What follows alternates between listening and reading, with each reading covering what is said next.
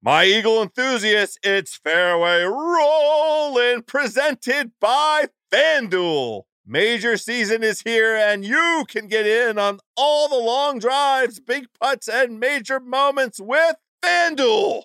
Check out live PGA Tour bets like longest drive, round leaders, matchups, birdie or better, and more. Plus, track every shot in the app and watch select par three holes while you place your bets. Download the app today and bet with FanDuel, the official betting operator of the PGA Tour. Ringer is committed to responsible gaming. Please visit rg-help.com to learn more about the resources and helplines available and listen to the end of the episode for additional details. You must be 21 years old or older and present in select states. If you have a gambling problem, call 1 800 Gambler or visit rg help.com. This episode is brought to you by eBay Motors with over 122 million parts from superchargers and brakes to exhaust kits and beyond. eBay Motors levels your baby up to its peak performance and with eBay guaranteed fit, your part is guaranteed to fit your ride every time or your money back. With all the parts you need at the prices you want, it's easy to bring home huge wins. Keep your ride or die alive at ebaymotors.com. Eligible items only, exclusions apply. Shack House is presented by Callaway Golf, the number one iron in golf. Their irons have a face built to change the game, to push the industry further and iron performance farther. If you're not playing an iron with Callaway's industry leading 360 face cup technology, then you're playing inferior technology. You're losing out on distance, and who wants that? Of course, I could care less about gaining distance because it's ruining the game house. Come on, Geoff Shackelford. What about those of us who need a little extra, a little extra juice? I have the Apex Apex Blacks. I'm still getting used to the extra juice on them. I need the extra. Uh, roll the ball back. All right. Hey, this face belongs to the number one iron in golf. It's a face built for distance for people like House, Callaway, the number one iron in golf. Let's go to the Shack House.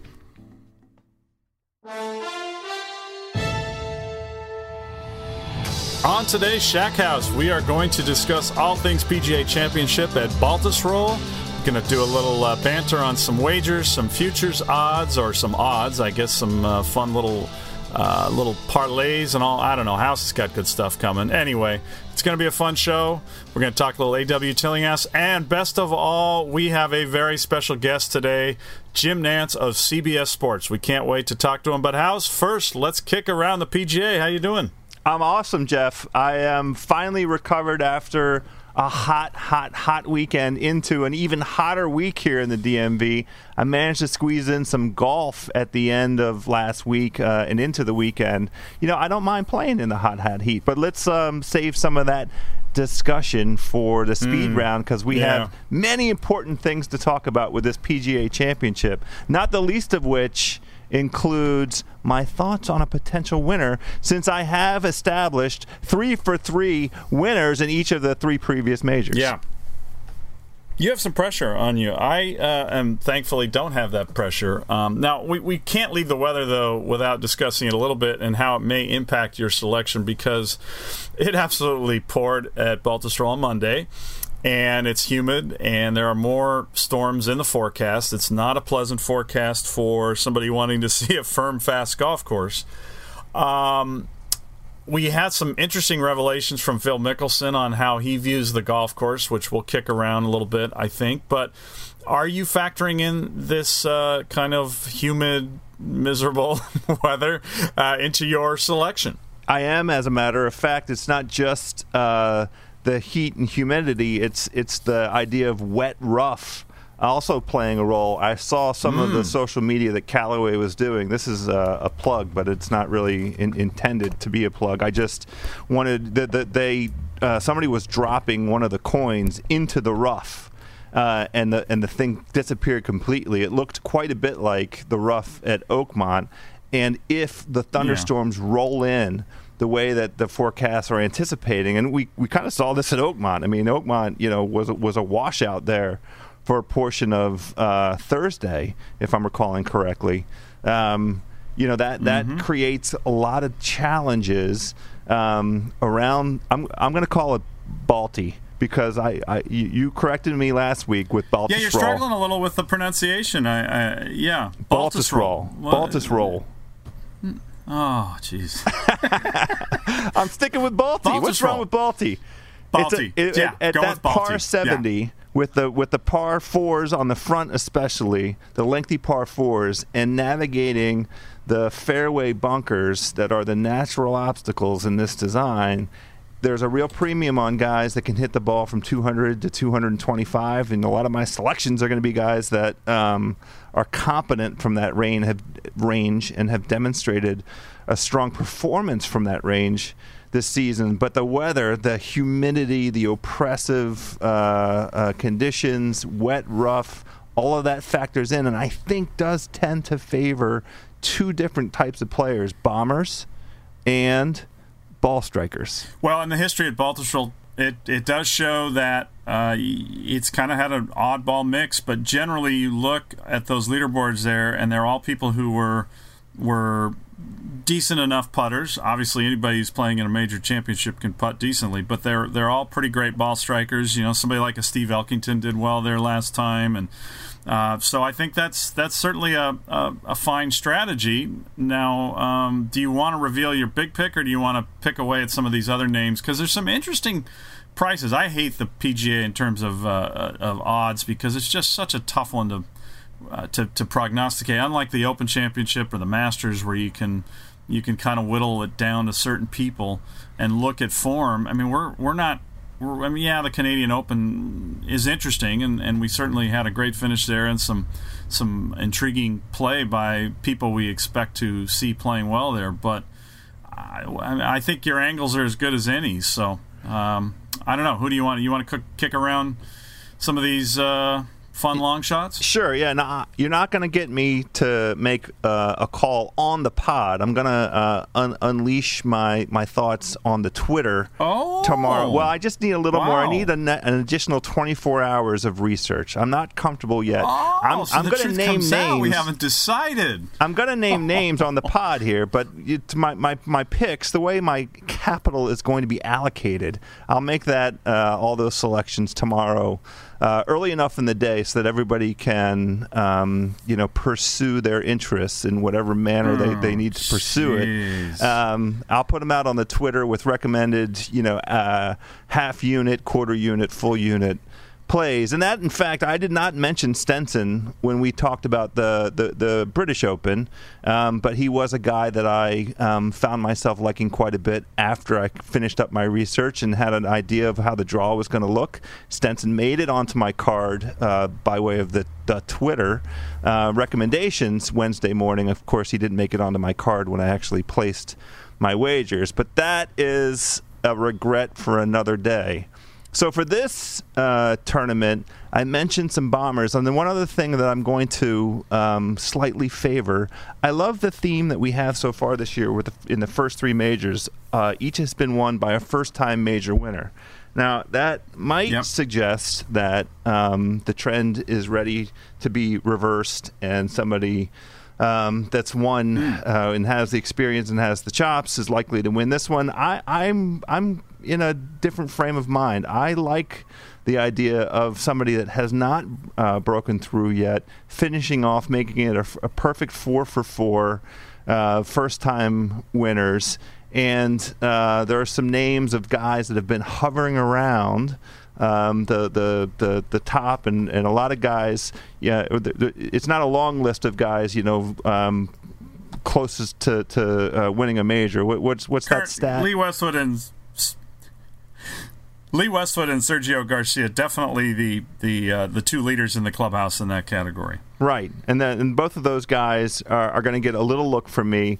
I also have uh, Kuchar on this list uh, of guys that I'm looking at in that category. Um, but I also have a, a handful of, of, of, bombers. I'm looking at a guy like Tony Finau. I'm looking at a guy like J.B. Yeah. Holmes. Uh, I like I like Yep. uh, both of those guys uh, have um, very good performances distance wise this year. Holmes in particular has been uh, v- very good performer in the majors. And He's my I'm pick this week, House. oh whoa, how about that? I'm seeing my him at sixty to, to one. the PGA Holmes. Championship. I see him at Yeah. sixty to one. Yeah, it's time. 60 to 1. He's been bet down from 80 to 1, 60 to 1. Uh, it's his time. I'm declaring it right now. Um, he's just playing great. He's playing awesome. He's got the karma thing going. Uh, showed up in Scotland, had a horrible uh, luck with the clubs, and played beautifully in the Open Championship. It's his time. It's a perfect course for him. He's going to overpower it. Simple I- as that. I love it. Wow. We- So we have your pick. But for- Finau's a nice name choice too, because you know this was the PGA was sort of his breakthrough event last year, and he's been heating up and, and showing good signs. So, uh, an excellent name to uh, to throw out. Uh, Yeah. I have uh, Russell Knox uh, on my on my list here of potential um, Okay. long shot winners. And and uh, speaking of the hot hand, I'm going to play Johnny Vegas. I'm definitely going to play Johnny Vegas. Sure, why not? What's he at? Uh, I saw him at uh, in the 50 to 60 range. I don't have it sitting in front of me Okay. right here now. Well, Yeah. I'm going to throw three other names at you um, that I think are people worth considering at a, at a nice uh, uh, price. And that would be Mark Leishman, who's played well in several majors. Um, Keegan Bradley, who's starting to show some signs of life at 125 to 1. And Andy Sullivan at 125 to 1, who's been playing beautifully really the second half of the year. And is somebody who, again, you just feel like is uh, starting to to become an established player, and this is one of those weeks where somebody like that can can take off. And uh, you know, Patrick Reed again is at forty to one, who's been striking the ball very nicely.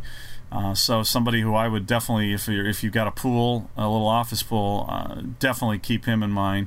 Um, and you know, there's the usual Bubbas and, and Adam Scotts, and then of course we haven't discussed Phil Mickelson.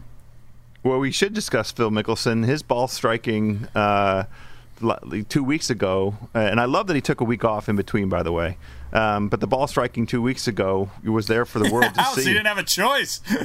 what do you mean? He- oh, it's a long year. He's got to take some time off. Oh, I was I'm, I was Um, happy to see it. Good for him. Yeah, yeah, yeah. No, his ball striking's incredible. He and Henrik, uh, the sound off their, their club at the Open Championship was just amazing, and, and I think they're both, if they're rested and recovered, it should be a great week for them. Well, I thought Um, the story, uh, Mark Cannizzaro's story in the New York Post was fascinating. I loved Yeah. um, what he shared in terms of the nuances and how in 2005, in his preparation for the PGA, um, he'd uh, gotten together with the pro uh, who, who was set to retire and learned the course, learned some nuances, and the putting um, uh, tips, especially how he was able to utilize those. I, it feels like a real advantage over the rest of the field, his ability to tap into um, that that memory from 2005, plus the form that he's in right now, ball striking. Yeah, Phil's going to get a little bit of capital this week. I can guarantee Okay, it. so here, it's a yeah, it's a great piece. It's an as told to Mark, Mark Cannizzaro piece, and okay, but House, to your point though about ball strikers, bombers, kind of the way the fairway bunkers sit at Baltusrol, and again, now we're factoring in this course is going to be pretty soft. But Phil made a point in there. I think that's that's kind of interesting. He's going to play it more conservative than he did last time, Be, and and I don't quite. I would love to have him flesh this out more, but he, he feels like laying back allows him to then be more aggressive into the greens. I don't. I don't. I, I- I think he feels like with his short irons, he he can't attack as well or something, and so hitting a a seven iron, which is now a long iron for Phil. You know, his seven iron goes like 185. Um, I, it gives him some sort of a confidence or a mindset or something. I'm going to be fascinated to watch if this golf course now, having softened up, uh, forces him to abandon that philosophy that he outlined in the piece, which which uh, is really worth reading on a number of levels because he also gets into some food stuff, house. But on the strategic point, do you, do you did you sense that when you read that? Did you kind of have the same thought I did that the uh, the the, fa- the conditions may change his uh, approach? Actually, no. I thought um, it gave Okay. me a, a, a real reassurance around the idea of, you know, um, putting a, a, little capital on on Phil, mainly because of how thoughtful okay. it was and recognizing that he's a different person now than he was 11 years ago. His his strategy okay. yeah, and, and, his, I, and, his, approach to golf are, are different. And we watched him from 185 now different kind of conditions, but we watched him from 185 yards and even further back two weeks ago, and he was extraordinary from that distance with a seven iron and six iron in his hand. That's how he conquered 10, 11. Now 12, he, he requires a little bit of scrambling, but you know he, he handled those excruciatingly difficult par fours at um, at Troon through his long irons, that the mid irons, the mid irons to long irons, and if that's you know what's going to give him confidence here at Balti, I'm I'm all in. I like Phil this week. Yeah, I do too, and I, I, think that article would give anybody a lot of confidence reading that. I don't know the exact timing when he when he made all those comments, but I'm pretty sure it was after the Open, and so it didn't sound like he, he didn't you didn't get the the sense that this was somebody who is sort of. Um, stuck on what happened at the Open and not able to move on. He's moved on. This is a place he's won at. He he loves the pizza in the neighborhood. He loves the pro. Yeah, Joe's He loves pizza. the greens. Have you ever had Joe's? I have not had Joe's. Yeah, sounded it sounded great. There's a great sub shot shot there too. I don't I don't know what it's called, but uh, apparently it's quite outstanding. So um, anyway, but. He, you kind of go through all the things that he's thinking about in the week, and there's just like all these signs that he loves this neighborhood, loves the place, loves the club, and um, if he can kind of get past the open, I think it's going to be an awesome week. Uh, on that topic, House, you were out playing golf with some people, and you've been out at, at, some golf courses, and I have too, and I've, I've been to my usual places where people want to talk golf, and people are still wanting to talk about that Open Championship. Did you did you uh, pick a little of that up when oh, you were out and about? For sure, it was such an extraordinary performance. When I see friends, you know that that my, my both my regular playing pals and pals that I've been lucky over the last two three weeks. Uh, of being able to connect with some old golf buddies that I haven't um, seen in a little while. But everybody's talking about that British Open finish because it was such a rarity of two guys head to head playing such extraordinary golf. You know, those truly transcendent moments, that back nine, where uh, each yeah. and every swing, putt, um, was was had the potential for for swinging the outcome of that major, and two great stories. You know, Phil potentially winning his sixth major, right? Um, versus mm-hmm. versus Stenson, you know, as a, an overdue, um, you know, proper champion. Um, yeah, it was it was a, it was very. It's it's still a hot topic um, among the, the the fans of golf. Yeah, the thing that I've picked up because you i just kind of listen for what people are reacting to and what things struck a chord for them. And one of the things that, that has come up in several conversations that's really interesting about the importance of that performance by them um, well one it was just inspirational to a lot of people to who, who play the game and know how hard golf is and know how hard links golf is to see what they did and the way they performed and the way they did it with, with such class. Um, and on such a grand stage. But the thing that kind of then comes up, there's this little wraparound comment, usually about Rory, maybe a little bit of Jordan, but their their theatrics earlier in the week with regard to the Olympics. And it's kind of made me think that we're going to look back on that win not only as just such an inspirational tournament to have watched and, and to have been a part of and, and enjoyed seeing these people perform after a couple of majors that have been less than uh, feel good stories.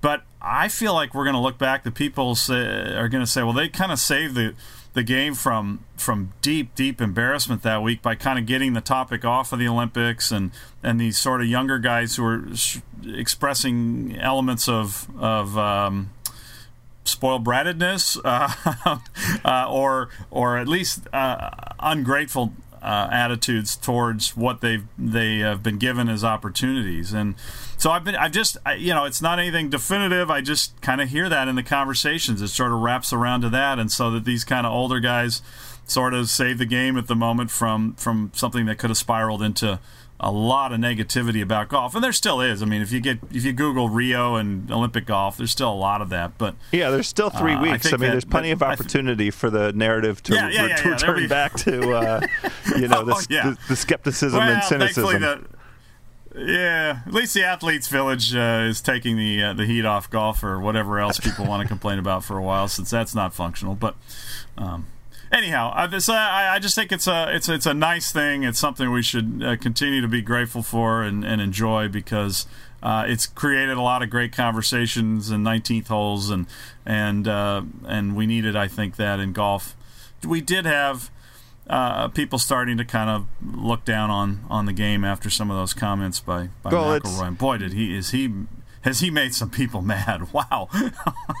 yeah, he, it was it was it was unfortunate, and I know uh, one of the guys on Golf Channel observed that that that uh, they think he, he will likely regret having said um, that he won't watch the golf. Oh, yeah. He'll watch the track and field. That's something he'll regret for the rest of his life. Um, yeah, but yeah. you know, I I, uh, I I feel pulled in, in two different directions around it. On the one hand, we want we, we, we crave that candor rather than you know constant relentless right. media speak. So and and and Rory has been. Um, for a while, pretty candid um, as an as an interview subject uh, about you know his his takes on a whole variety of things. Um, so I'm not prepared to kill him for that uh, for being candid. The sentiment obviously is is a tough one on the uh, you know on the eve of the Olympics arriving and what a lot of folks went through to get uh, the Olympics onto the menu. But we'll have plenty of time to um, yeah, yeah, yeah. continue to deconstruct all all of that as the Olympics uh, arrive. Um, we still have some wagers to talk about. I understand you took a look at some props. Only one of them excites me. The two or more hole in ones at uh, four to one. Uh, this is that time of year, house, when guys start just dialing in. Greens are soft. They're going to be hitting shots. They're going to be spinning back. Kerry Haigh, who sets up the course for the PGA of America, he usually does uh, a couple of fun hole locations on the par threes. Um, so I'm loving that one. But that's about it that jumped out to me. But you you had a couple you liked. Uh, Joel Beall, our, our, our friend at GolfDigest.com, posted some some prop bets. I think you picked up a couple there you liked. Yeah, I, I am going to bet the um, first time major winner. It's an even money wager, and really it's just because I like the story. I, I like the idea of, of four mm. first time major winners. We mentioned some of the names that I think I'm going to. Um, wager on. I just like you know it as a as a narrative um, for this year, kind of putting a, a, a, bow on this major season. Four guys that have never held um, one of those great big heavy trophies over the head. And the Wanamaker, Wanamaker, I can't do Baltzar and I can't do Wanamaker, Wanamaker. Um, yeah, boy, you know we may have to, to ask Jim Nantz to do a little pronunciation guide work with you here today. Wow. Wanamaker, Wanamaker, Wanamaker, Wanamaker. Wanamaker. Yeah, that's the there biggest and go. the heaviest, nice. right? Yes, it is large. Yeah, look, I mean, it looks like a a, uh, a Stanley Cup on steroids. Um, yeah, but I, is, I like the idea yeah. of, a, of a new guy uh, or, or a, a, guy that's never held one of those kind of trophies up over his head. Another one I'm looking at uh, winner's nationality. But it's even money, right? Which one is? Even uh, the the uh, first time major yeah, winner. Yeah, even winning. money. That's fine. Made major winner. Yeah, that I, gets you. Uh, okay, I'm okay with it. I'm I, trying to deliver some value to people. No, here, no, House. this one's not a value pick. That's what I'm saying. This one's with the that one's with the heart, okay, okay. not with the head. Um, okay, that's a heart from the heart. Gambling I, from the heart. It's touching. right. You, you, just have to be prepared to lose all your money, and I am prepared to lose all my money. Right. Uh, the winner's well, nationality. Uh, I'm going with the USA here. It's another, another even money bet. Um, Balti mm. has hosted 16 uh, major events o- over the years. Um, you know, uh, both U- USAM kind of majors as well as uh, four U.S. Opens and some other uh, significant um, events. Uh, the winner has been of U.S. origin all the way back to 1903. So uh, I think that that was mm. the stat in, nice. in Joel's article. so I, I kind of like the feel of that, and all of my f- first time guys. Um, you know, we're on this JB Holmes, we're on this Finau, we're on this Cooch. I'm not ready to put Sergio in. I'm going to put a little taste on Sergio. I do like, by the way, uh, when you were going through, I like Patrick Reed also on that list. You mentioned Mark Leishman. I really like Yep. Mark Leishman this week. He's going to get a, a little bit of my capital. He's another guy that shows up uh, quite favorably on that 200 to 225 um, range list. Um, but I'm going to do I, I, Sergio and, and Leishman are not of U.S. origin. Leishman has nine to four odds as a top Australian. That might be worth some, a way to Yeah. hedge um, Definitely. the USA bet. Um, but those are the those are two props I'm taking a look at. I'm also going to look at a score prop. I haven't yet um, found one with odds that I Yeah. like, but I, I'm, I'm going to try and see. I, it feels like the score this week. Phil's four under feels like kind of a, a, a natural number, but uh, No, no. We, we we don't know. You, you're saying no. What do you Here- like? here- we went through this at Oakmont. You'll recall on Twitter we had a couple of, of great listeners ask about the over under on the winning score, and as soon as the golf course got soft, you know where I went. I said it's going to be it's going to be low. So take the uh, take the I guess it would be the under.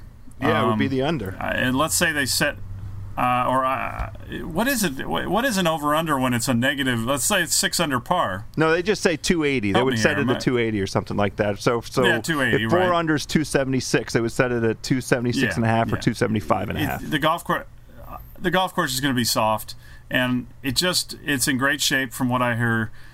Anytime you give these guys uh, great conditioning and soft conditions, I don't care how difficult the rough is. Um, if there's not a whole lot of wind, which there will be a little bit if the uh, thunderstorm forecast uh, comes into play, there will be some some stormy stuff. But I just I just know that when you give these players soft conditions, they are um, they're just so they're just so good. They are so precise, and and this time of year, house they're all dialed in. The the weather is warm. They're feeling good. They're they're in a you know place that was pretty easy to get to. All the vibes are really good, and the PGA just always tends to have good scoring because of that. Even with tough golf course setups. So I don't feel like uh, uh, four under is gonna gonna do it. I feel like it's gonna be something in the ten under range from from everything I've heard about the conditions at Baltusrol already. Wow. Okay. Well, I'm gonna I, I'm gonna Yeah. look up the number. I want to see what the number is now that we're talking about it.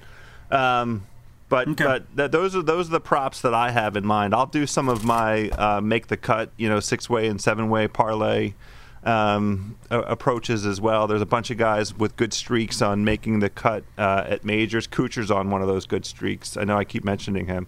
Um, but I'll, I'm going to put lump together a bunch of guys and then put a couple longer odd guys on there so that I get a decent return on a make the cut bet or two. Okay. Yeah.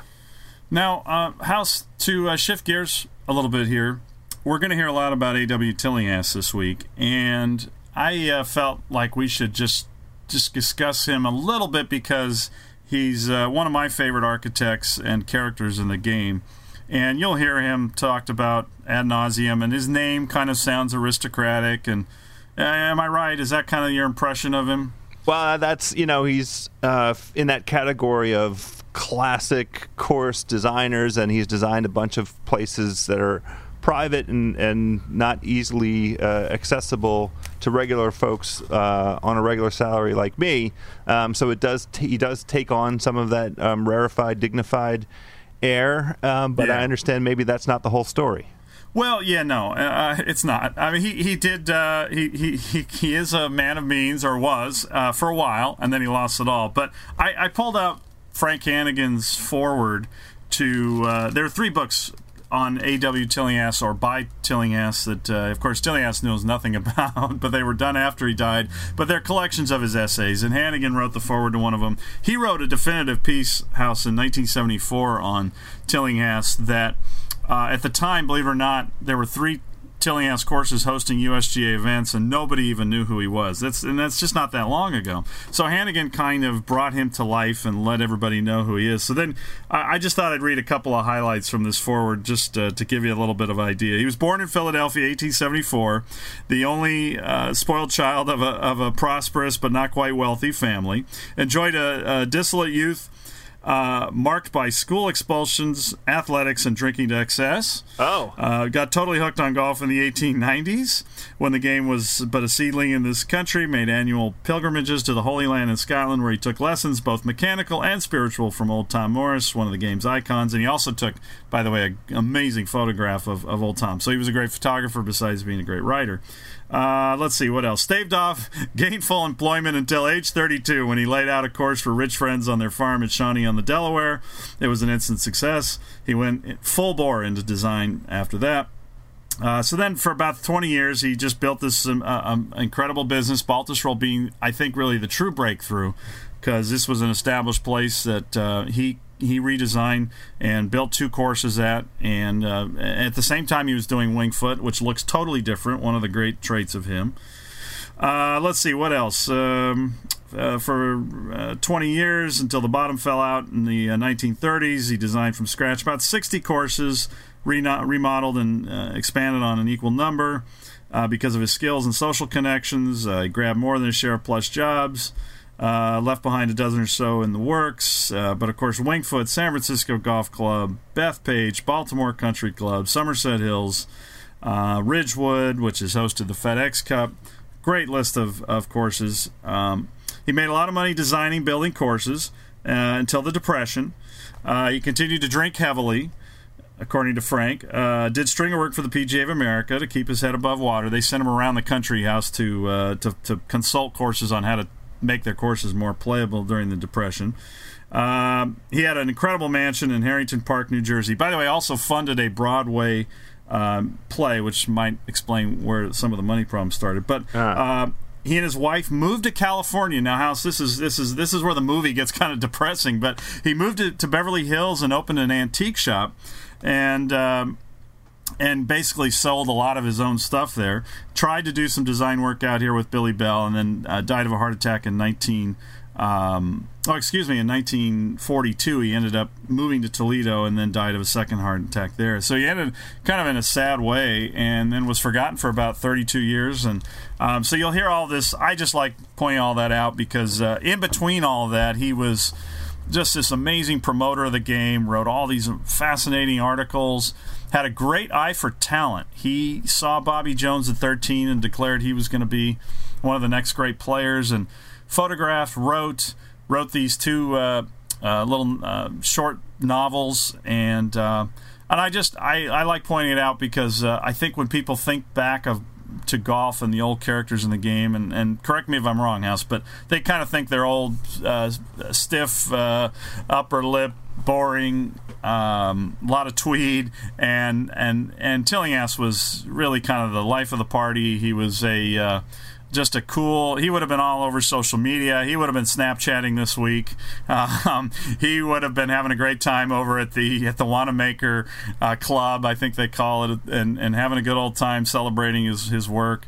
And uh, so I just I think it's fun to know that there is a, a, real soul and a spirit behind some of these people who design the courses, and sometimes we we forget that when we just hear their names uh, mentioned on the telecast. Yeah, I had him uh, in the former category, which was you know the stiff upper lip tweed. So I liked uh, I, I, like when you put it on the the idea of, of, of, talking a little bit about, about, his background when we were preparing for today. So yeah, let's hear a little bit about it because um, you know that the character of uh, Tillinghast really does come through in some of his his designs. I have been lucky enough to play a couple of them. I've been out to uh, Baltimore Country Club. Um, I, I, I, believe that Bedford Springs, which was restored in, in Pennsylvania, was originally uh, one of his designs. And some of the devilish um, shapes of the greens and the size of the greens are, are, are were so interesting uh, to me, sort of architecturally. Um, but I, I, I like um, hearing some of that, that character, and you can see it come through in the in the designs when you think about him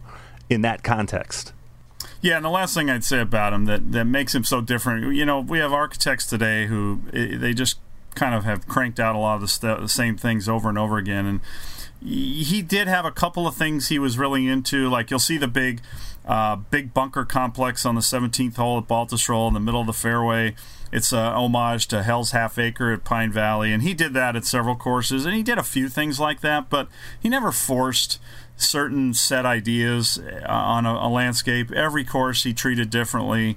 And, you know, like a great filmmaker, he took the script, which was the land, and then uh, adapted the ideas that he thought were important for golf to it as best as he could. And, and that's why he's revered as a great architect and why certain architects are looked at with sort of disdain because people recognize that, I think. They recognize, even if they aren't close followers of course design, they recognize when somebody just forces their ideas and kind of mails it in and just does their their usual uh, shtick. And uh, so I think that's what makes him uh, such a such a classic character amongst uh, all the great old figures of early American golf.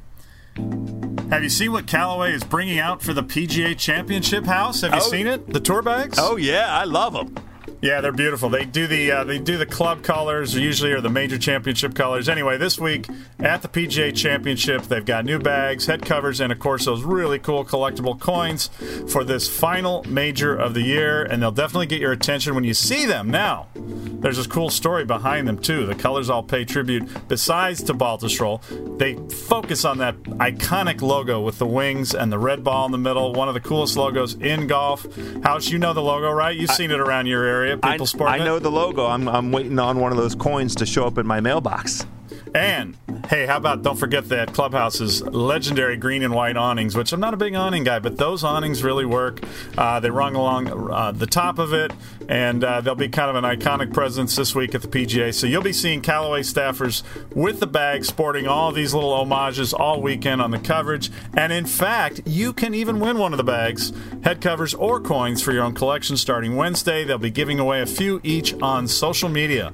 So follow along on Twitter, Facebook, and Instagram Instagram at Callaway Golf to see how you can win. And of course, Team Callaway will be at Baltusrol all this week capturing awesome content with their staff pros in their tour truck, which is some of the best stuff you'll see. Uh, and on the grounds at the PGA Championship, you can follow all of it at CallawayGolf.com. AJ and hashtag Chad will be all over it, I'm sure house night after night. Two people lay in the same bed. But when it comes time to buying a new mattress, only one of them gets their way. You being a married person, you would know about this, I'm sure.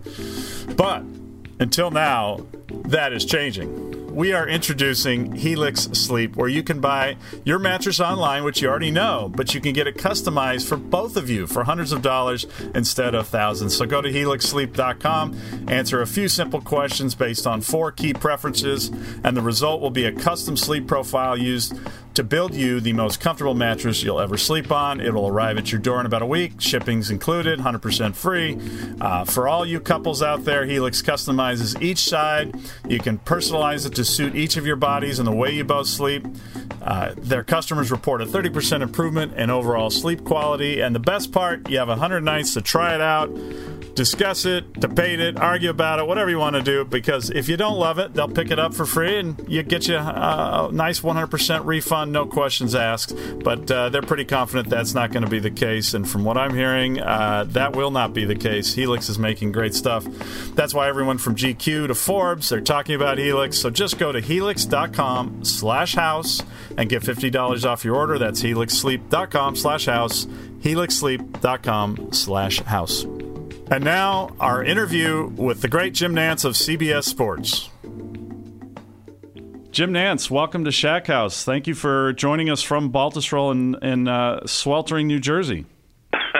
it's not as bad as I thought it was going to be, Geoff, and it's good to be back at Baltusrol. Got a lot of memories here from 05 and the PGA and from the many years I lived in New Jersey as a kid.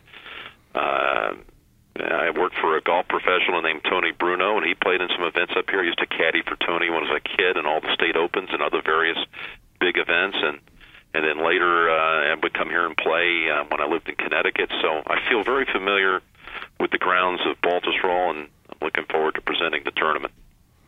And uh, and I'm going to introduce you to my co-host Joe House, big fan. House, Hey, meet Geoff. Jim Nantz. Hey, Jim. Great to meet What's you. up, Joe? it's awesome yeah, to meet fun. you. Yeah. So maybe look, this will be the first of uh, several. We'll have to do this. Um, you know, if I pass the test here, maybe we can do it again sometime. well, we we had Mike Tirico on a couple of weeks ago, so the bar's pretty high, did. but you know. Um, yeah, no question. So look, we're we're on the eve of the last major of the season Glory's last shot. Uh, we don't say that anymore, Joe. Oh, no. Joe, that's, oh, no. that's gone. They, they got rid of that. Oh, no. um, there is no more Glory's last shot. No, that's it. It's over. Well, look, with the, the major season kicked off as we were entering uh, and approaching the Masters, we had this narrative about the big three. And as the, the majors have played out, the story instead has been about extraordinary play from veterans, um, not just a couple guys that were, um, you know, ready and due to, to win a major, but excellent play from names like Westwood and Furyk and Mickelson and Stricker. What do you think uh, about this week? What are you anticipating? Uh, are, will the will the big three finally break through? I think there's a strong chance they'll be right in the mix. I really do. I think we're due for it. And this championship, as uh, much as some people want to be uh, naysayers, not naysayers, but you know, I saw a recent column that tried to take away some of the prestige of the PGA Championship. If you look at the track record and you look at the quality of the player and the quality of the championships, uh, the finishes, uh, it's been a really great run here for the PGA. So I think we've all been waiting with great anticipation to see Jordan, Jason, and Rory get into the mix. You know, to get all three, we may be asking for a lot. To get a couple of them right there, I kind of think it's going to happen. To me, though, House, the, the the theme to the year to me has been the fact we've got three first time winners in the mm. majors. And it's a good thing, you know. You know, last year we had the theme of the new young brigade. Even with Zach, of course, not being a member of the young brigade, not not trying to kill Zach here, but when he won the Open, it didn't quite fit in the overall full story of the year in major championships as the young brigade. But that's kind of what last year was, is a defining story in major championship golf. This year, it's been you know first time winners, and you know maybe that's the direction we're we're headed here. Maybe this is Sergio's time, or maybe Lee Westwood comes up with a big performance, or Rickie Fowler. You know, um, we'll see. But I, I, I do think that we're going to hear from from those three that I don't any longer go with the big three theme. Mm. Even though if you went back and looked at the tape last year, you would hear us talking on the air on the 72nd hole, really the first to ever go out there and talk about the big three. Because Jason, you know, wasn't a member of any kind of grouping till he won at Whistling Straits, and as they were coming up 18, Jason and Jordan. That's when Nick and I first were the ones to pounce on the big three. That became the defining kind of angle of golf. Um, but you know, with with what Dustin's done this year, I, I, I don't think we're ever going to really fall back to the big three again. And you've got to have him in the in in the circle. You got to have him on the on the on on the on the top rung. You know, uh, with with the best in the game. Uh, Jim, you're a big fan of the Open Championship, and, and speaking about mm-hmm. those first time winners, uh, I didn't. I, I, know you like to go uh, as often as you can to the Open, just as a fan. Um, did you uh, watch this year? I assume you did watch pretty closely, and, and have any reaction to that epic finish and where that sits in the uh, kind of list of great majors we've seen. And, and uh, I mean, you've, you've been at this 30 years now with CBS. Uh, and obviously, that was a, not a CBS telecast, but I, I know you love that event. I love the event. I didn't go this year. Young kids, we uh, we stayed back home in California, but watched every minute of it. Superbly brought back home to us by uh, the NBC broadcast team, and uh, of course Sunday the back and forth between Henrik and Phil was just amazing to watch. Now, how does it rank? Uh, well, I know Jack Nicklaus has said it was better than the duel in the sun. I don't know. The thing it missed here to me, even though you had drama on the 72nd green with Stenson making the putt for 63 and 20 under par, it did not have the suspenseful finish. So you you lose a little bit something there. You needed a gripping finish for it to be, if, in terms of just an epic duel, a great battle to the end. You know, when Henrik made the putt on 14, or 15 from from 50 feet away, uh, you pretty much knew at that point mm. that it looked pretty much like it was going to be his uh, his open. But it was, you know, I'm not trying to water it down, dilute the greatness of it because it was awesome to hmm. watch, and uh, and I loved every minute of it. I know it had to be gutting for for Phil to to to play a bogey free final round of 65 and and not win, but he should be feeling pretty good about. Uh, how he held up there and how how beautifully he played, and and and and just coming on the heels of that now, 11 days after holding out at Troon to have the first round of competition here, I, I would think he has a strong chance this week. Hey Jim, and Stenson. By the way, I was just in the company of uh, of my man, my booth mate, Mr. Faldo, and he was saying might be a little harder for Stenson 11 days later because hmm. you're spending that time um, hopscotching around, doing some things around Europe, which he knew of, some charity things, going back uh, back home to Sweden and everything else. Um, but also on top of it, just the responding, just all the correspondence, phone calls, texts. Mm. You know, your mind has been, you know, kind of it's been a little out of body for him probably for a good week, and now he's got to come back and lock in on that focus. And maybe that's not quite the same for Phil after being the runner up there. Maybe it's uh, in terms of the two coming into Baltusrol, maybe it's a little more favorable for Phil not having to had what what Henson, uh, Stenson did the last 11 days. Yeah, we both said nice things about uh, Phil um, in in our uh, contemplation and prognostication around uh, who hmm. might do well this week. I, I want to ask you a question, in a slightly different direction. The rules of golf and the role of TV, and especially TV review, uh, have been an interesting topic over the past six weeks or so. And you have your own experience um, with uh, Tiger's drop on 15 in the in the 2013 Masters. Uh, what do you think is the right relationship between TV replay and the way the rules of golf are, are applied and enforced? Well, even a bigger one, Joe. Really, let's go back to let's go back to Whistling Straits in 2010 mm. in the 72nd hole. Sure. That was actually a hole that I was broadcasting from. That was all happening under our watch, so to speak, from the 18th hour. When when Tiger had uh, the situation at Augusta in in 2013, that was on the 15th hole. That was David Feherty's hole. I wasn't announcing there. But but uh, no, your your point here is what about TV's role? Well, you know, we're, we didn't ask for it. You know, it's not like all of a sudden we said, "Hey, it'd be fun if we got all this technology and all this innovation, and now we could be the rules makers of the game."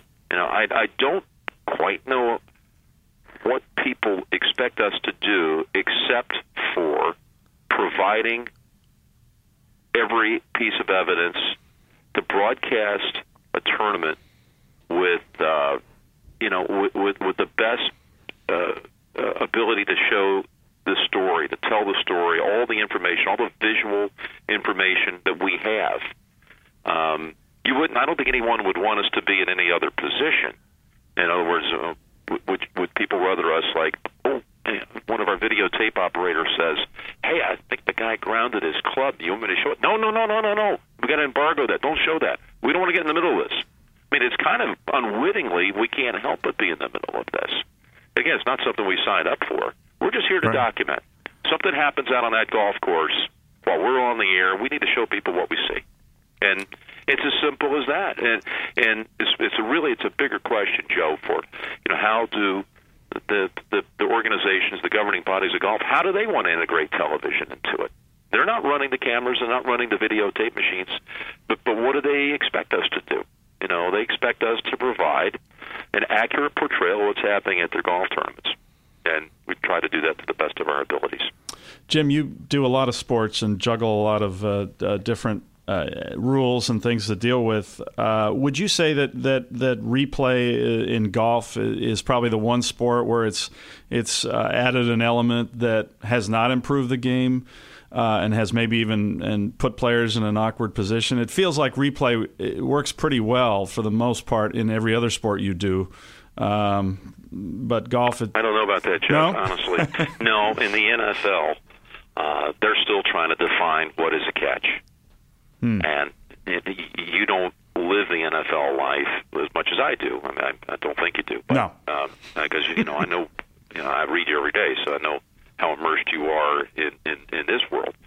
But you know, if you if you got a group of coaches in a room and try to talk to them about replay in the NFL, and uh, then you start to take situations like the Dez Bryant catch, no catch in a divisional playoff game a year ago up in Green Bay, that ultimately, you know, knocked out the Cowboys out of the playoff chase and chance for a possible run to a championship. Who knows? They were 12 and 14 that year. There is still tremendous controversy out there about the rules and how replay fits into it and people's interpretation of what they're seeing. Now, you know, I, I get it. It really hits close to home to you. Um, you know, especially after what we just had with Dustin at Oakmont, and then what happened at the Women's Open. Um, but I, I don't know what people want. I mean, the, the bottom line is it's not going to go away. You know, we have the technology, the innovation to see things that 20, 30, 40 years ago great broadcasters were not able to see or present. It's not going to come back. You can't dial it back. You know, you can't go away from the high speed cameras. You can't go away from all the cameras that are now positioned on a golf course and bunkers, you know, by the side of a creek. You know, there's just there's just there's just so much out there now. The volumes of technology.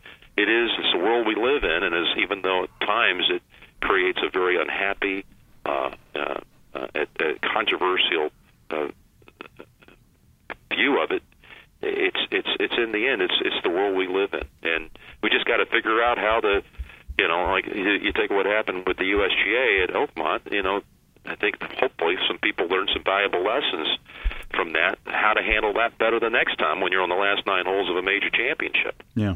Yeah, Mike, Mike Tirico a couple weeks ago when we discussed this with him said maybe we're at the point where it makes sense to have a full time rules official sitting in you know kind of a, a, booth working hand in hand with the broadcast team just so that um, the the rules the officiating body um, is in a position to, to, to move a little bit uh, more quickly. What, what do you think about an idea like that?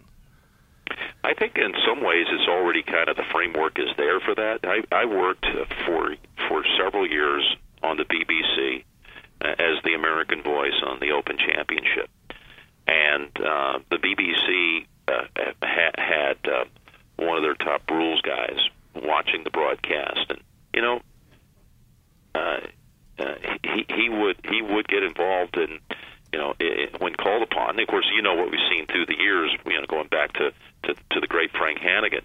But, you know, even to this day, you know, we have on our team, we have Mike Hulbert, who, who was a three time winner on the PGA Tour. And, and even though he's not directly a member of the PGA Tour rules staff, he knows the rules as well as anyone I've ever known. Tom Loss, uh, a long decorated USGA rules official, has worked for CBS on and off at events for years and does a fabulous job. We have the manpower behind the scenes. Now, they can't see everything. No one can. You know, when you have 50, 60 cameras in an event like this, it's impossible, as much as you might try, to watch 30 guys hitting a golf ball at the same time. It's impossible to get an accurate read over 50 or 60 monitors at one time. You, you know, if that's the goal, then maybe you need 50 or 60 rules officials that are in a back room watching all the outputs from these cameras. But know, I, I don't think it's as broken as you think it is, and I mean, I think it gives us something to talk about. Uh, you know, my my biggest takeaway from Oakmont is how in the world Dustin Johnson held up hmm. mentally yeah. and won that. You know, with shouldering his last well seven holes, he found on the 12th tee uh, shouldering the burden of not knowing exactly how you stand. I don't know. I'm, I trust you guys saw it, Joe, Geoff. You know, when when when Dustin was in the booth with us at Akron on Saturday, uh, I, I wanted to ask because I was a little disappointed how willingly he accepted the penalty, signed the card, mm. and you know went on with things. Yeah. And I said, "What would you have done if that one stroke would have knocked you from a win into a playoff or out of a playoff to lose by one. He said we might still be there. In other words, he would have put up a fight. He just at that point he had won an Open, U.S. Open. He did not feel like uh, you know dragging this thing out any longer. Uh, but hats off to him. I think. And I know I'm diverting here from your question, but That's right. I think his win is the most important thing that's happened for the game this year. From from a, a fan standpoint, mm. a, a fan here in the United States. And I don't mean to diminish Stenson's incredible, epic performance and his breakthrough first win, but he's 40, and DJ's in his early 30s, and we've all known that he has this gift, yeah. this God-given ability, God-given ability to be perhaps the greatest player in the game. Uh, and certainly to be put in the same breath as anybody else you want to throw out there as far as talent. and to get him credential as a major champion, he plays a lot of tournament golf. He plays does. in a lot of regular tour events. To be able to say you have Dustin Johnson in your field now as a major winner is significantly different than marketing a tournament that has Dustin Johnson in your field, non-major winner. Yeah. So uh, it's just, uh, you know, of all the things that have happened so far this year, nothing against Danny Willett, Henrik Stenson, Jason winning a couple World Golf Championships and a Players event. I mean, all those are fantastic, fantastic uh, uh, uh, accomplishments for them. But for the good of the game and growing the game and creating interest in the game, there is a magnetism about this guy. And to have him as a major winner now, it's a big deal. And I'm very excited about it. Uh, no question, and, and he uh, certainly a favorite this week. Um, Jim, I think we have to, while we have you here, ask you. You know, you've been at this 30 years now. You you touched on this in um, your comments about uh, the rules and, and replay, but uh, you've been doing golf for 30 years, and yet you still you're juggling it with other sports. I, I'm I'm fascinated by a couple things, but namely, how do you uh, prepare for a golf broadcast, and also uh, while you're trying to obviously now you're at the time of year where you're starting to watch NFL training camps, um, and then as we know before the Masters, you're you're you're juggling college basketball. I, I'm t- I'm curious about two things. How do you juggle the, the preparation and and how do you find the time to do it?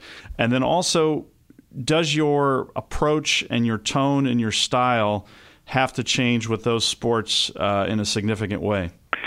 Well, those are good questions, Geoff. But I'll just say this: I really all year long pay attention to the three sports that Sean McManus and CBS entrust me with. That would be college basketball. This is no particular order here. The NFL and and, golf on a worldwide basis.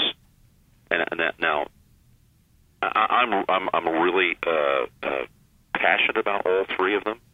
And it may be November and nothing really exciting is happening in the world of golf. But there's going to be certain things I'm going to check in on every day to make sure I'm not missing anything in that sport. And that includes your blog. Well, thank you. And that same thing goes, though, for the other sports. And no one has ever thought I'm not prepared. I'll put it this way. I mean, I don't have a note in front of me when I'm calling a golf tournament. Really? I call it right from, I like to say I call it from my heart because I care so much about this sport. Uh, you know, I have good recall. I can remember. Yeah, you do. I can remember dates and names and victories, and I'm, I'm not a big stats guy, Hmm. but I can remember the stories about these subjects I'm covering and what makes them special, what makes them unique, and it's easy for me to read something and retain it. Uh, you said, like, take this week for example. NFL training camps are opening. Yeah, I'm going to have um, probably 30 minutes today. I'm going to get a, a view of the 32 teams in the league, and I'll see what the headlines are in each of the cases for all the 32 teams around the league. But I'm not really worried about it right now. It's uh, we're too far away from opening day. I'm, I'm at a major championship, Yeah. and and and I mean I live for these two majors to open up the major championship series with Augusta. I mean, please, it's the thrill of my life, my career, and then I got the PGA Championship. Uh, I love having the bookends on the two majors when I'm not broadcasting uh, the U.S. Open or the Open Championship, and I have, as I mentioned, I have done here and there some spot commentary over uh, in the UK. I'm watching every single shot. I don't miss a shot, and I'm doing that not because it's mandatory; it's required viewing. It's I do it because I'm a golf fan. I care about the sport what's happening at the you know at the with the highest stakes, what's happening with these players, and what's going on with this game that I care so much about. I love the game, so uh, it's a great thing when there's this intersection of, of something that you really care deeply about, like I do for golf, and at the same time. I get to live a life of trying to document and follow it and tell the stories that surround that sport. I count my blessings every day that I have the chance to do that. It's not hard. It's truly. It's not. It, it's. It's just not manual labor keeping up with with three primary sports.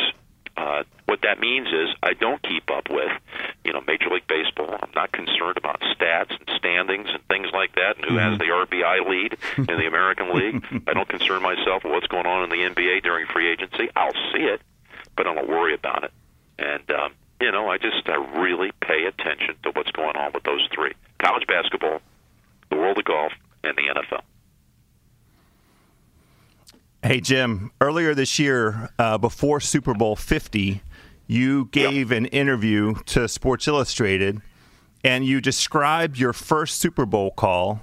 It was uh, the game between Indy Devin and Hester. Yes, Hester exactly. returning in the opening kickoff, 92 yards for a touchdown. Right, Yeah. and you said it's probably the favorite call of your career, which is is really saying something considering some of the. Well, I'm glad you asked me this because I just had another person ask me about a call. I got to tell you, I think that talking about calls has become a creation of the written press who don't really understand what we do as broadcasters. sure. Like I'm, I'm going to be broadcasting this weekend.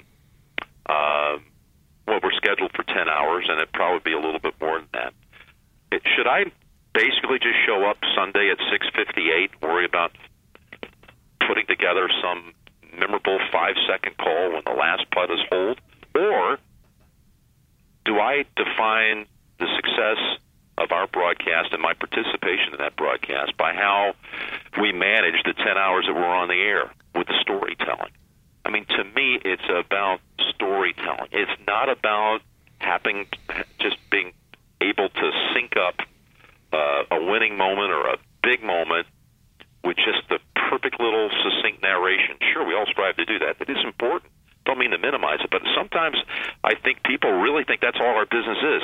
Hey, how was that call at the end? Uh, how was that call over that over that 80 foot putt? Uh, and I think, man, you guys don't really understand our business. You've minimized what we do down to five seconds. I mean, I don't think so. I mean, like I think back of the legendary broadcasters of my youth, and if I said to you, what was Pat Summerall's most famous call? I mean, I learned under Pat Summerall out here for 10 years on golf. I couldn't tell you one. And that certainly isn't knock on Pat Summerall. That doesn't mean he wasn't a legendary golf anchor. He was the best. You know, he's CBS. He was just, he was everything here. The NFL. What was his most famous NFL call? As people want to like try to talk the language with me today. Yeah. They they don't get it. They don't hmm. understand our business. Our business isn't about a call. What was Jim McKay's greatest call? Now, you know, I held him in the highest esteem, and I always will. And he didn't do mainstream sports, but he did golf. What was his most famous call? Can you remember? I think he's So most famous this- for the opening of Wide World of Sports. This, this, this craziness now that's Twitter driven or whatever, but people masquerading thinking they know our business and like, oh, tell me about this call. You know, like to me, that's not important. I mean, it is important, but it certainly doesn't define what Jack Whitaker's career was. I mean, no way. Um, you know, Dick Enberg's Hall of Fame career, as decorated as anybody of all time. Same thing, but we're in this era now where this is picking up steam, and people want to talk to me on my level about our business, and they don't understand that. You know, I got a lot of other things to worry about. How are we getting on the air? How are we going to write the opening to getting on the air? But I mean, I pour over that yeah. those those montages we open up these broadcasts with, I mean, that that is you know that that's something to me that's real the real challenge and the real sweet spots in this business. When Jim McKay would do an opening tease from any one of the majors that he covered, I would record them on audio cassette tapes. Yeah. To me, that measured you know what his ability was as a as a commentator to tell a story, to to write poetry, to recite it in a way that was riveting, spellbounding spellbounding. The way that you know he could turn a phrase, uh, you know, at any point during the show, not necessarily just capture the end of it. So, I do remember that interview. Yeah, that was going into the Super Bowl, and I think what I meant by that was that that one really was personal because I had met with Jack Whitaker before I called my first Super Bowl, and he told me to be ready for the opening kickoff. And and, and he had had an incident in the first Super Bowl, Super Bowl one, where the second half kickoff was was uh, a do over, a mulligan, and he um, he he didn't know how to explain to his audience because technology then they didn't have the referees mic'd. And the bizarre thing is, is that CBS and NBC were both broadcasting Super Bowl one, and NBC, as it turns out, was not back from commercial for the second half kickoff. So the officials somehow got word, and there was a no play. There was a mulligan. The CBS audience saw it. The NBC audience didn't see it. So they did it over. So Jack said that's the one thing he always regretted from calling Super Bowl one was he wasn't wasn't ready for that. You know how to explain to his audience this bizarre do-over. So he said, "My advice to you: just be ready for the opening kickoff." And that, you know, like you know, he could have told me anything, and I would have done it. So I can just remember that opening kickoff. I, I was just thinking Jack Whitaker, Jack Whitaker, Jack Whitaker. Sure enough, it lands in the hands of Devin Hester at the eight-yard line, and he weaves through, uh, uh, you know, a lot of heavy traffic early, right through the Colts, and races 92 yards for the only, still to this day, the only opening kick return for a touchdown opening in Super Bowl history, and I got to call it, and I got to think of that advice and and uh, Jack Whitaker every step of the way. So that's why it was satisfying to me. Jim, uh, we know you have to go pretty soon, but I got to ask you a couple, two, few quick things here. Now, first of all, you got me going thinking of Jim McKay and those openings because we talked about that with Mike Tirico actually. And I, I do you when you hear the Barry White's Love Unlimited love Orchestra, doesn't it just you just start Yeah. thinking of Jim McKay? Those openings. I, mean, when they show the replay on Golf Channel, they're just you, you get goosebumps. They're they're they're and then that music, eh, which is the oddest combination ever. It's so seventies, but it I know. It I just know, says championship me, golf. You know, I can still, and by the way, I, I love it when you sometimes post some of the old golf broadcasts. Yeah. You know, I, I'm definitely one of those. When you go back and look at YouTube, how many people watch? I'm definitely one of those clicks. In fact, I know tonight one thing I want to do is uh, I have uh, I have a copy thanks to Tommy Spencer, who uh, is my running mate here Yeah. on research and all that. You know, Tommy. And Sure. He dug up the 1980 uh, final round of Baltusrol here. oh wow.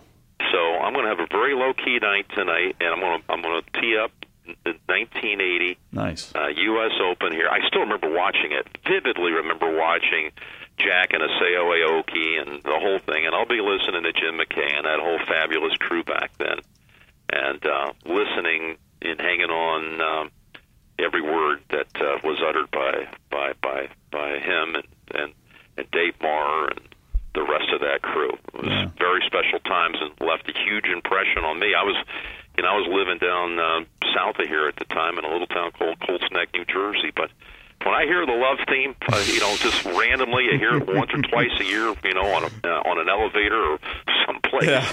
Uh, I have my my whole youth kind of flashes before my eyes. Uh. I live, you know, I, you know, you know this, Geoff. I live up in the Monterey area, Right, live right. at Pebble Beach, and you know, I can remember back before CBS had it. And I've had the blessing of broadcasting that tournament now 31 years, but when I was a kid growing up, ABC had it. So I could, could in some ways kind of attach that love theme to where I live now. You know, kind of like I I feel it. That whole. Yeah. when it's first coming on the air and you're seeing these magnificent views of Pebble Beach and you hear the the love theme, and then it would invariably for that tournament it would segue into Bing Crosby's Straight Down the Middle. They would use Ah. it as kind of a theme track for that tournament. But yeah, it it, it definitely elicits uh, uh, kind of an emotion out of me. Uh, these openings to how you get on the air, uh, particularly at the Masters, it's months in the making. Nobody has honestly has ever asked me a question about it. Uh, Ever asked me about a question? Uh, how do these things come about? However, when I'm out at Augusta and I'm walking around on Tuesday after I get in from the Final Four, or you know Wednesday I'm at the practice rounds, you'd be astonished how many people just talking about people who are attending the tournament say, "How are you going to get on the air? What, what's the Masters opening this year?" They and, and not that they uh, you know understand, and not that you're looking for any awards or glory out of it, but that, that that they understand that getting on the air is important, or is kind of a creative, if you will, creative release for any broadcaster. I know Mike gets it; he's amazing, and um, you know, it just to me, uh, I, I really more than anything in this business, the thing that impacted me as a kid wanting to get in the business was listening to these openings to these golf tournaments. All right, last thing. Uh, what's the uh, state of your golf game? And uh, do you have? Yeah, you're a man who gets on. You can can play a lot of great golf courses, but I'm curious if there is one uh, you haven't played that you you would you would love to play someday. This is going to be uh, uh, something I've, I've I've I've never said it before, but I've never played St. Andrews. No, I've walked that course. Can you believe that? wow. I know it. It's hard to believe. Wow. As much as you love that place, I, as much as I love it, you know, you've seen, I've Yes. seen you there, Geoff. and and I've I've gone out there as a as a fan and walked it. At uh, I've been since 2000. I went to 2000, 05, 10, and 15. I went to all the opens, and in 10. Uh, I did a little work for the BBC, so I was on the air talking about it. But the other three times I went there as a golf fan, and uh, you know, walked out, walked back in, did it every day. Yeah. Uh, and, and just was there as a as a fan of St. Andrews, the old course, fan of the game, and um, I've often thought about what it'd be like to play it, but I never have. Jim, you've read Hard to believe. You've read pieces of I, I, I was it poetry or literature at the grave of old Tom Morris at, at, at midnight. You Yeah, yes. you will you will be in tears.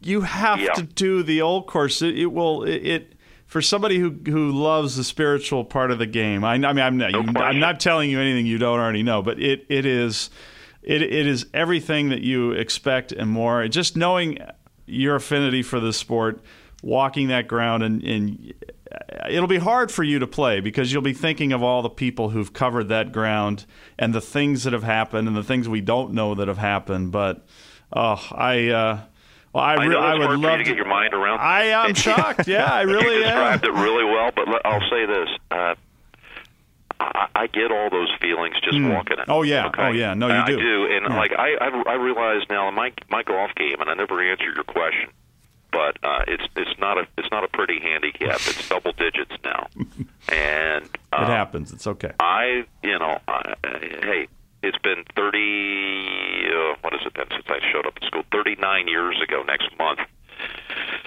And uh, I, I quarreled for a long time with like the ability to go out and play, and feeling like I was going to really not live up to what other people's expectations were of my ability to play.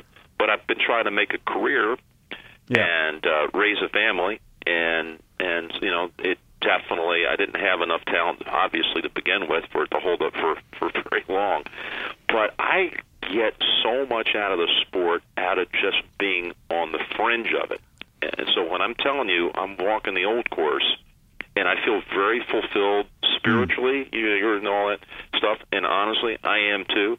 I mean, I've gotten a lot of joy and tremendous uh, fulfillment out of walking golf courses, and not necessarily playing them. Yeah. And and for me, sitting behind the 18th green, 15 times a year or whatever the number might be, and uh, watching these tremendous players, uh, you know, at, with the highest stakes, I've gotten a lot out of the game. You know, uh, it, it, it, and living it vicariously through them, and and just lending a voice to it, Yeah. but not necessarily playing it. I don't have to play it to really feel like I've uh, experienced the game that nurtures what I need internally. I, I I I I really hope that one day I get to play the old course, but I feel like I've played it a hundred times in my mind. Wow. Well, look, I, I have a solution to this. Uh, you're looking for another double digit handicapper who's never played St. Andrews. It's this guy. Why don't the, the, the three of us, let's make a plan. Let's hook this up. Shackelford, you know people over there, right? Jim, I know the day, the day after the 2021 Open Championship. I can talk to people. It's, uh, I, I completely understand what you say because, as you know, I love golf architecture, and I, I am very fulfilled just walking certain courses and studying them and enjoying them. But I will say, I got to play there the day after the Open, and there is something that turf. It's different. Uh, hitting shots off it, imagining some of those shots. It really is the one course that um, that I that I have. I can love walking around and looking at the town and being part of it, but but uh, hitting the shots on it is really something special. But I Well, listen, truly get I what have you're a friend saying. of mine member at Bel Air. You probably have crossed paths with him in L.A. His name is Dave Reneker. And Okay. He, he's so crazy in love with St. Andrews. He moved there last summer for Oh, wow. three months. And he's always said if he ever hears I played the old course without him, said, you can lose my number. Uh. don't ever, don't ever call me again. So here's what. I'm proposing now. Okay, I'll bring Dave. Uh, if we have, you know, it sounds like we just got three, so we need a fourth. And I'm putting it down on the calendar for the day after. It is. You're right. It goes off the five-year run Yep. to 2021. Uh, that Monday, no doubt, I will be there, God willing, and I would love to book it now. I don't even have to go to PGAtour.com to book to find a good deal on a tee time. No. I got one right here. Beautiful. Well, Jim, thank you so much for your time today and for so many great thoughts. And we wish you the best of luck with the telecast this week at Baltusrol. Thanks, and, guys. Uh, and Yeah, that can't wait to and- watch you all weekend. Thanks, Joe. Thank you, Geoff. I really enjoyed it. I hope we can pay a visit again sometime down the road. Most definitely. Thank you, Jim. All the best, guys. Thanks. See you now. Bye bye.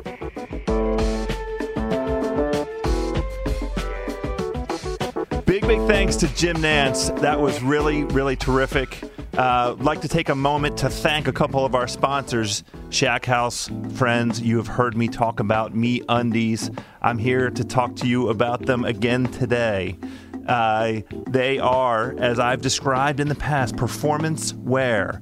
It is hot, hot, hot here in the DMV. I have on my MeUndies, and the reason I have them on is because they are comfortable and cool and moving with me. They are made from a sustainably sourced modal, a fabric twice as soft as cotton. Nothing can describe the fit and feel of MeUndies. Once you try them on, you'll understand why they're called the world's most comfortable Joe House add in and breathable underwear. If you don't love your first pair, they're free, no questions asked. Dozens of styles, limited edition prints, if you're inclined to make a statement with your underwear. Shipping is free in the US and Canada. You can save up to $8 a pair with the MeUndies subscription plan. Get the subscription or a single pair. 20% off your first order when you go to MeUndies.com backslash house. That's MeUndies.com backslash house for 20% off your for- first order. MeUndies.com backslash H O U S E. I'd also like to tell you about SeatGeek, my friends. It's the first place I go to when I need tickets to a game or concert here in the DMV. I have the app on my phone, and it is where I go when I need tickets to see the wonderful Washington Nationals. Everything about SeatGeek designed to make life easier for sports and music fans. They do all the price comparison for you by searching multiple ticket sites and ensuring you get the best possible deal. This is what I love about SeatGeek. They want to help you get the most bang for your buck. Every ticket is given a grade based on value. I like good grades. You'll immediately see any underpriced seats and be able to get the best deals that fit your budget. Best of all, Shack House listeners get a $20 rebate off their first SeatGeek purchase. To get your $20 rebate on tickets, download the app, go to the settings tab, click add a promo code, and enter promo code HOUSE, H O U S E. SeatGeek will send you $20 after you've made your first ticket purchase. That is a big help with all of the price of, of concert and sport tickets. 20 bucks is a big help. Download the SeatGeek app and enter promo code HOUSE today. Uh, House, it's time for the speed round. Hey! Brought to you by, um, yeah, brought to all of us by Callaway Golf and the new XR driver, where fast meets forgiveness. Boeing helped make this driver the fastest out there, and Henrik Stenson used it to win the Open Championship. So it's up to us to make this speed round quick.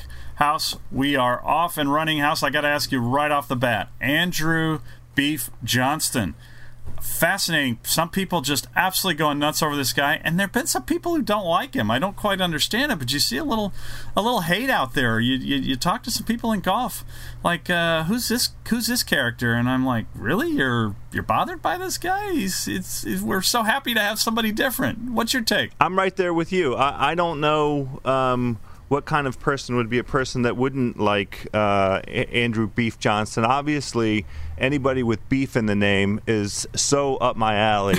uh, it- you know, it was like the most obvious. Uh, um, guy in my guy that I'm going to back, um, and I was backing him on Sunday.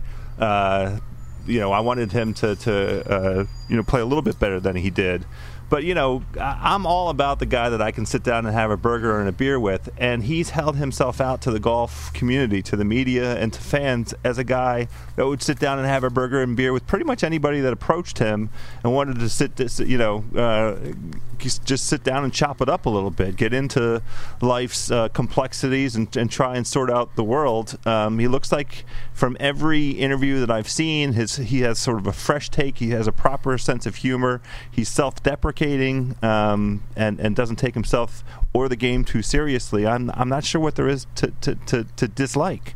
It may be the presentation. It may be the whole kind of beard and you know uh, just being kind of a little bit schlubby or whatever. I don't know, but uh, I, have caught it. And then there, of course, you get some people are just like, "Geez, now all of a sudden he's uh, he's everywhere." And well, he's enjoying his moment, and maybe it's just a moment. Maybe he'll be around for 15 years. Who knows? But I I think it's just fun to have a different looking and acting character in the game. So Yeah, that makes Um, that makes two of us. oh well. Well, speaking of, of different, uh, there was some news about the Euro Tour uh, considering some innovation in terms of uh, country to country competition, a six hole kind of, of uh, matchup. Did you see that story? Oh yeah, I blogged about it, and uh, I think it's going to be a fascinating story. Uh, so they did a video, a viral video attempt, the European Tour earlier this year, House, where they got four guys from some different countries, and they tried to set the world record for for playing the fastest hole. And it was actually, I, I don't pay attention to all of those attempts at the the vi, uh, the virility or what I don't know what the, the marketing people call it, but his one was really good and it was fun. And you th- you watched, you went, you know, that was kind of cool. They had to have a little teamwork. They had a little uh, some athleticism. And I have a feeling that the commish, the chief executive of the European Tour, Keith Pelley, saw that and went, hmm, I think we can make a tournament out of this. And so he floated it to the Daily Mail that that uh, this was uh, this little these six hole team match concepts with shot clocks and and uh, the music playing sounds a little bit lame, but It's a little I'm all for contrived. it. I think it's yeah, a little contrived. The music that's where they always go over the top, but I I kind of like the idea that he wants to try it, and I don't feel like it's something that will in any way be a negative. If it doesn't work, it doesn't work. Uh, I guess the only negative is somebody gets hurt, sprains an ankle running from shot to shot or something. But um, I, I urge people to check it out. I think I linked to it on uh, my blog. But uh, did you uh, did did you watch that video? Did you have any take on kind of where he's going with this? So I did watch the video. I was all in on the video. I love um, the the uh, innovation. I thought it was a really neat idea. I, it was uh, impressive to see the quality of shot. You know, they played a par four in the in the video you're describing that went Yeah. viral. They went country to country. The um, even with the good drives that the guys they chose to hit drives, um, they all hit the, the, the fairway, obviously. But they that, that left the guys hitting iron um, 200 or 200 plus in. And three of the four guys were either on the green or right uh, right off. The only one that didn't hit the green was Sergio, who hit it in the water. yeah, he was rushed a little. my my Well, ball my ball spike striking guru. Yeah. So if they do it with match play, it could be kind of wild. I don't know. I I think it's worth. I, it's interesting on many levels, but but it could not work. But the idea that he's trying to throw this out there now, some people in Canada have mentioned he tried some things with hockey that that didn't go very well, and that's why he's now working for the European Tour. Uh, so we'll see, but. Uh, it, it also kind of sets up this great little duel between the European Tour and the PGA Tour because, of course, Tim Finchem would never even think of doing something like this. I mean, he did advocate match play, but that's about as far as he'll go. Well, that's- uh, I've mentioned stymies. Uh, it's kind of weird. We, we had a couple of we had a nice moment of um, made for TV events. You know where they were playing under the lights. It was Tiger. Yeah. You know, getting Tiger Yeah. into prime time, um, and playing some match play. You know, some selected match play, and we haven't had anything interesting like that in in, in a while here in the U.S. So that's what particularly um, caught my fancy about this Euro concept. Plus, the country versus country angle is always a good one. Uh, Yeah. it was funny. They they the Spain versus France part of, of the video that went viral Yeah. was was a was a good for a hoot.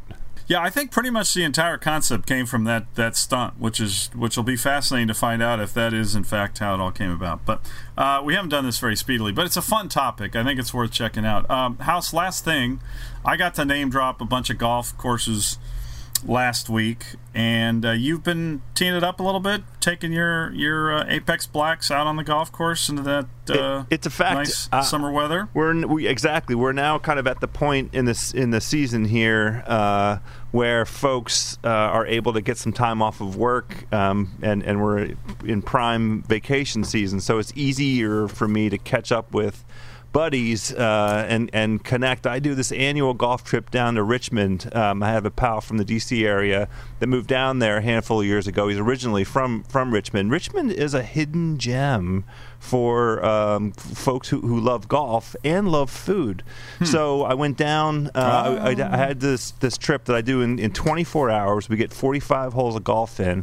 Was lucky enough to get on the the Kinloch Golf Club um, on this one, which is a really premier uh, and special club down in, in just outside the Richmond area, and uh, it's a absolutely beautiful facility. It's a it's a golf only club. You walk in uh, and and immediately um, you know the, the combination of how friendly everybody is, but just visually, um, there's a beautiful practice facility that's located very proximate to the clubhouse. It's not a kind of club where you have to get in a cart and drive to go practice. You basically walk out Yeah. the side door and you're um, able to immediately get into a chipping or putting.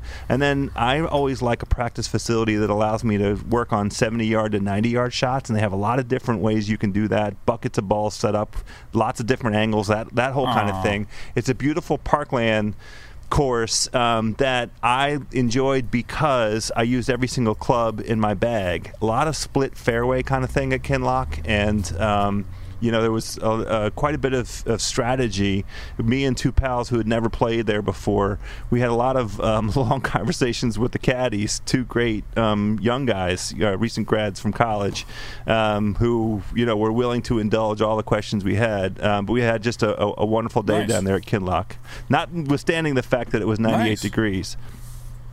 So, Yeah. uh, Yeah, and then that's, uh, we, we, that's rough. We played the Independence Golf Club the next day, which is a public, uh, open to the public, and another beautiful facility with a beautiful practice um, area right off the uh, the back of the clubhouse and um, another sort of parkland style, very generous off the tee. I, I stopped hitting driver because I uh, woke up in the morning with driveritis. Um, couldn't couldn't get off the tee Uh-oh. with driver, but I was getting off the tee with my three wood, and uh, I managed to scr- scrabble around and, and put together a respectable round in the mid 80s, and um, did not have to come out of pocket on a whole bunch of, of lost skins. So it was a great um, trip, uh, and I highly recommend Richmond. We, w I have been lucky enough to play a bunch of um, clubs down there, and and public joints. Um, if you're looking for a, a lower, a reasonably priced destination, and Richmond um, is not that far from from DC. You just have to navigate the 95 corridor a little bit.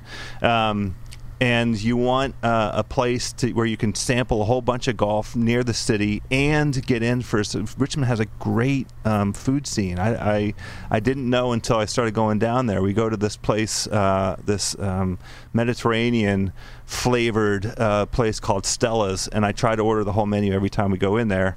Um, and it's, just have a, a, a great time of it. So uh, Richmond Golf. I, I, I promise that the Chamber of Commerce of Richmond did not um, put any uh, greenbacks was in my back say, pocket. I just had a great time down there. That's all. Well, maybe they'll become an advertiser. Nice work. That uh, that sounds like a great place to go in the fall. I'm taking uh, a little bit of. I'm feeling leaf changing kind of. I think it would be absolutely beautiful there? then. I think that's exactly Mm, right. It, it was a little warm this weekend, but you know, you do it when you can do it when you get your buddies Will, uh, available.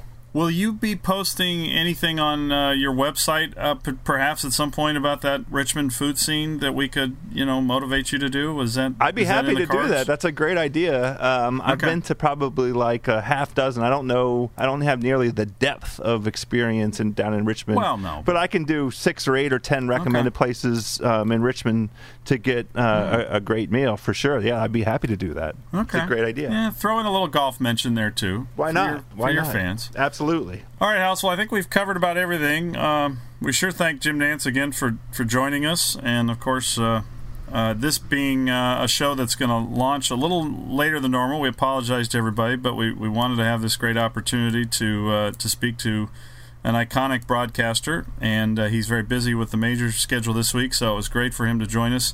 Um, we are uh, going to put up a few things here on Twitter, uh, pick wise, and uh, it's going to be a, a, swell and sweltering PGA Championship house. So we uh, will sit back and watch it, and we will be back next Monday with a quick recap. So we will be uh, making it a quick turnaround, and as always, we thank our friends at uh, The Ringer at Callaway. And uh, of course, you can find us at uh, Geoff Shack on Twitter and House from DC on Twitter. House, you got anything else? Just just one thing, Geoff, and that is Shack Oh, come on.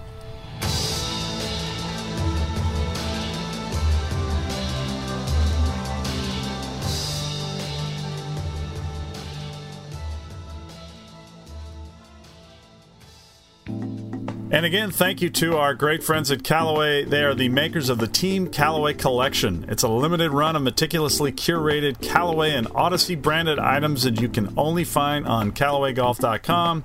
New items are now available in the 2016 Team Callaway Collection, including my favorite, the Odyssey Works Silver Swirl Tie, a new XR 16 zip up hoodie, and don't forget about the Stripe Show t shirt. Visit CallawayGolf.com slash Team Callaway Collection to shop now. Use promo code HOUSE. Why do you always get all the promo codes, House? House all caps in your shopping cart to get 20% off. Shack's easy to spell. Anyway, offer expires on July 31st, so get to CallawayGolf.com slash Team Callaway Collection to shop now and use that promo code HOUSE. This episode is brought to you by 20th Century Studios' Kingdom of the Planet of the Apes. As a ruthless king builds his empire at the expense of the remaining human race, a young ape will fight for the future of apes and humans alike. Kingdom of the Planet of the Apes. Enter the kingdom in IMAX on May 10th and in theaters everywhere. Get tickets now.